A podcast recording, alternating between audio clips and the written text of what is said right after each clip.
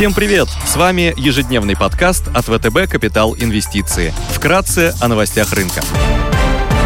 Глобальные рынки. На глобальных рынках складывается в целом нейтральный фон. Фьючерсы на эс энд пи пятьсот и Евростокс пятьдесят в небольшом плюсе, плюс ноль целых две десятых процента и плюс ноль целых три десятых процента соответственно. Азиатские рынки демонстрируют снижение. Японский Никей минус ноль целых четыре десятых процента. Фьючерс на индекс развивающихся рынков также в небольшом минусе, минус ноль целых одна десятая процента. Котировки Brent на уровне семьдесят четыре целых восемь десятых долларов за баррель. Золото растет и торгуется уже выше тысяча семьсот семьдесят восемь долларов за унцию. Доходность десятилетних казначейских облигаций США вернулись на уровень одна целая сорок семь сотых процента после снижения вчера до одна целая сорок три сотых процента. Сегодня состоится заседание ОПЕК+, на котором члены Альянса обсудят уровень добычи в августе. Будут опубликованы индексы деловой активности в промышленности в США, Китае, Еврозоне, Германии и России. Выйдут данные по безработице в Еврозоне и количеству первичных обращений за пособиями по безработице в США. Си Цзиньпин выступит по случаю столетия основания Китайской коммунистической партии. Корпоративные новости. Сегодня представят финансовую отчетность Wall Greens Boots Alliance и Fort Motor. Последний день с дивидендами торгуются акции Лукойла, Софкомфлота и ФОСагра.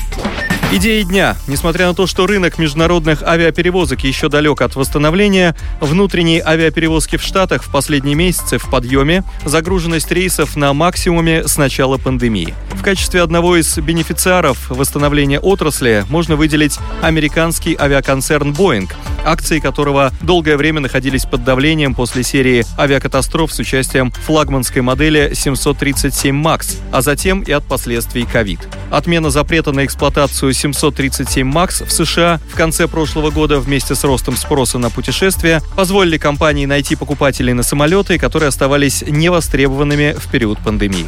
За шесть месяцев концерну удалось реализовать больше воздушных судов, чем за весь две тысячи двадцатый год, в том числе благодаря заказу двухсот самолетов семьсот тридцать семь макс, размещенному United Airlines. Согласно консенсус-прогнозам, потенциал роста акций на горизонте года превышает тридцать процентов. В качестве основных драйверов можно выделить снижение заболеваемости, решение на международном уровне проблем с сертификацией семьсот тридцать семь макс, а также запуск в серийное производство новой модели семь семь семь после устранения замечаний по итогам проверки.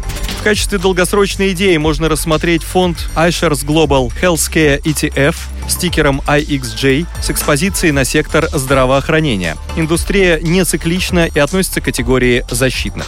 Глобальный сектор медицины недооценен по форвардному мультипликатору «цена-прибыль». Дисконт составляет около пятнадцать процентов по отношению к среднеисторическим значениям. В отличие от других защитных секторов, фармкомпании в среднем имеют более низкую долговую нагрузку, что является преимуществом в случае роста ставок и неблагоприятных экономических условий. Старение населения также будет способствовать росту отрасли. Более шестьдесят процентов активов фонда приходится на рынок США, страну с самыми высокими расходами на медицину. В рамках сектора ай икс джей инвестирует в несколько направлений: фармацевтика, биотехнологии и медицинское оборудование. Средняя доходность фонда за последние десять лет составляет двенадцать целых шестьдесят две сотых процента, а расходы фонда сорок шесть сотых процента годовых.